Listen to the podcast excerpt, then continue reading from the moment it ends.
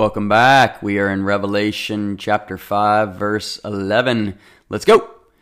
Then I looked and I heard the voice of many angels around the throne, the living creatures and the elders, and the number of them was 10,000 times 10,000 and thousands of thousands, saying with a loud voice, Worthy is the Lamb who was slain to receive power and riches and wisdom and strength and honor and glory and blessing. So starting with verse 11. Verse 11. Then I looked, so this is John looking and I heard the voice of many angels around the throne. So he's able to look and to hear. This is him being taken up to heaven, to visualize it, to see it. It is in harmony. God is revealing this to us on purpose because he wants us to know these things. It's being revealed through this book of Revelation. We want to be careful if we see books or movies that are based on heavenly experiences, compare them and contrast them to Scripture.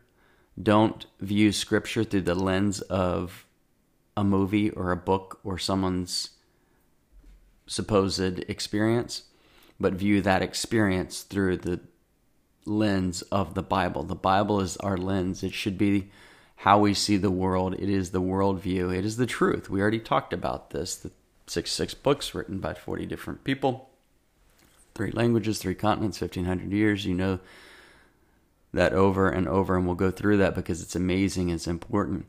So, we're going to look at everything through the lens of Scripture. So, God has purpose for why He has and why He's revealing this. And you and I today are studying this because God revealed this to John on purpose, intentionally. This is the inspired Word of God, it's written in the Bible. It is God's message, His love letter to us. So we want to understand that and pay attention to it. So it says, Then I looked and I heard the voice of many angels around the throne. So angels have voices because it says, I hear the voice of many angels around the throne. Remember, the throne is set in heaven, the center of the universe. This is the living creatures and the elders. So the creatures, that could be the cherubim, the seraphim, those those angelic beings. Could also mean cats, dogs. Well, we know there's at least one horse in heaven, right? Because Jesus comes back riding a white horse in Revelation, I think it's 19. I'm not looking at the moment. I, I heard one pastor put it a great way. It's certainly a comedic way. And he said, People ask me all the time as a pastor, like, Pastor, is my dog or cat are going to be in heaven? Are their dogs and cats going to be in heaven? And he has a simple response. He says, I don't know about your dogs and cats, but my dogs are going to be in heaven. So I don't know. Um, God gave us these cool creatures on earth cats, dogs, horses, whatever. And I think they're going to be in heaven. Um, I don't know exactly what that looks like, but I don't know why he wouldn't have animals around if he thought they were cool on earth. I think he'll think they're cool in, in heaven. So those are my thoughts on that. And it continues on. It said, I heard the voice of many angels around the throne, the living creatures and the elders. So he's hearing the angels, he's hearing the creatures, he's hearing the elders and the number of them was 10,000 times 10,000 and thousands of thousands. So just imagine lots and lots and lots and lots and lots of people. And these are angels and creatures and elders, and there's lots of them. Remember how many angels there are? And a third of them were cast to the earth. You can't even count them, there's so many. And it says, They were saying with a loud voice, Worthy is the Lamb who was slain to receive power and riches and wisdom, and strength and honor and glory and blessing. Remember that the only one who is worthy is the Lamb, and that's why it says, Worthy is the Lamb who was slain. So they're referencing Jesus, who is the Lamb, who was slain. So they're looking at him in his act of reconciling us to God the Father his act of being our ransom, the act of redeeming us, the act of being us giving us the ability to have our sins forgiven permanently, past, present, and future, not just covered like the blood of an animal from the Old Testament, but literally put away, never seen again. So we see continued references not to Jesus saying, Look at me, the conquering king, but look at the lamb who was slain. And so I encourage us to think about that for especially Jewish people, a lot of Jewish people who are not Messianic Jews, who do not believe that Jesus is the Messiah. If that's you listening right now, I just encourage you to think that a lot of the Jewish tradition was waiting and still waiting for an earthly king, for the Messiah to come to be this conquering king on earth. And trust me, we know from the Bible that he absolutely will. But the first time, his first coming, he had to come as something different. He had to come as a suffering servant, as that ox, rather than the eagle, if you will, uh, to suffer for us, to show us that he understands our humanity, our pain, and our suffering, because he had amazing, horrible pain and suffering.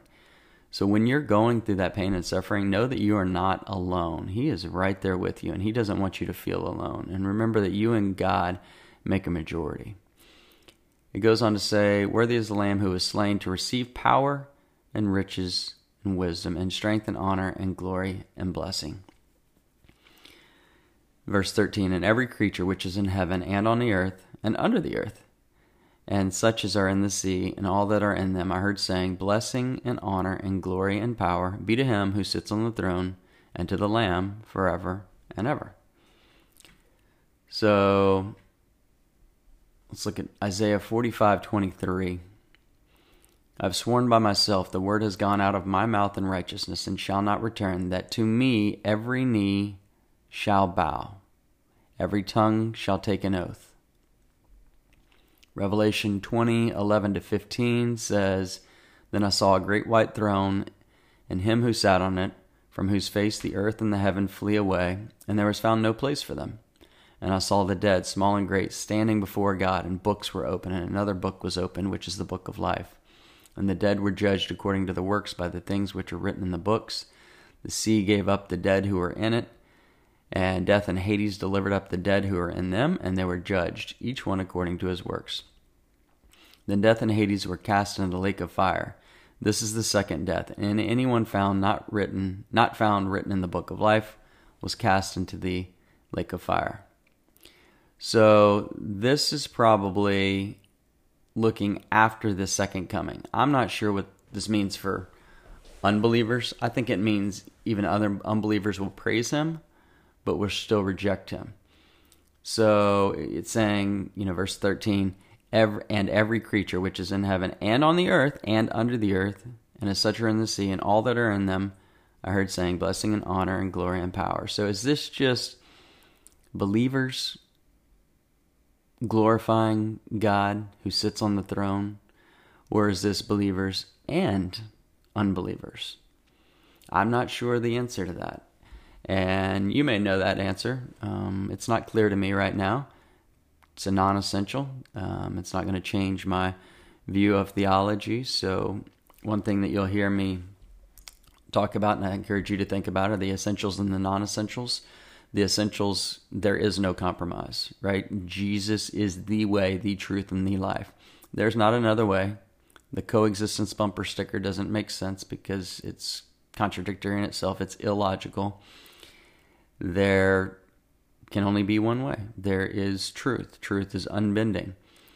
And the essentials of Christendom, of the things of Jesus, they can't bend. But there are non essentials that we can interpret differently, we can agree to disagree on, but they're not going to change the core.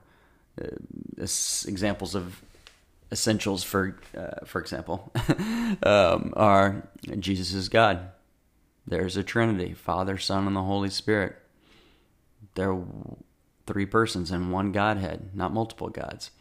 Jesus was God. He came to earth. He died for our sins. He rose from the dead. He ascended to heaven. Those are essentials. Those can't be changed. Those can't be compromised or negotiated. So, right here, whether it's believers or believers and unbelievers, I'm not quite sure in this verse. Um, at some point, the even the unbelievers will cry out that they recognize that God is worth worshiping. He is worth worthy of it. He is to be glorified. But they will still be so hardened in their hearts and so prideful that they will still continue to reject him. And verse 14 says, Then the four living creatures said, Amen. And the 24 elders fell down and worshipped him who lives forever and ever. So the creature said, Amen. Amen means true. It means I agree. Uh, when you're in a service and you hear a, or you're praying at home over the dinner table or something, uh, I'll often say amen when someone else is praying during the prayer. And it just means I agree with that. That's true. It's, it's glorifying God. And get, remember that God is the amen. And the 24 elders fell down and worshiped him who lives forever. Who, who are they worshiping? They're worshiping him. Who is him? That is God. So they're worshiping God who lives forever and ever. He's the Alpha and the Omega, the beginning and the end. Lord, help us to understand that you are so humble and so loving and so caring that you don't need to be idolized of this person of, oh, you're just powerful and I have to respect you because of that. You came as a suffering servant who felt our pain, who went through the suffering like we go through. So we can rest assured in that that we're not alone. We know that you are worthy to die on the cross. You're worthy of worship. You're worthy of power. You have the power. You have the glory. May we recognize our place and honor you, Lord. In your name, amen. Thank you so much for listening today. Now it's time to go and make disciples, to be the hands and feet of Jesus, to show people who Jesus is so that we have the right to tell them who Jesus is. I'd encourage you to share this by social media, text, or email with someone who you think could benefit from learning more about the Word of God. Have a blessed day.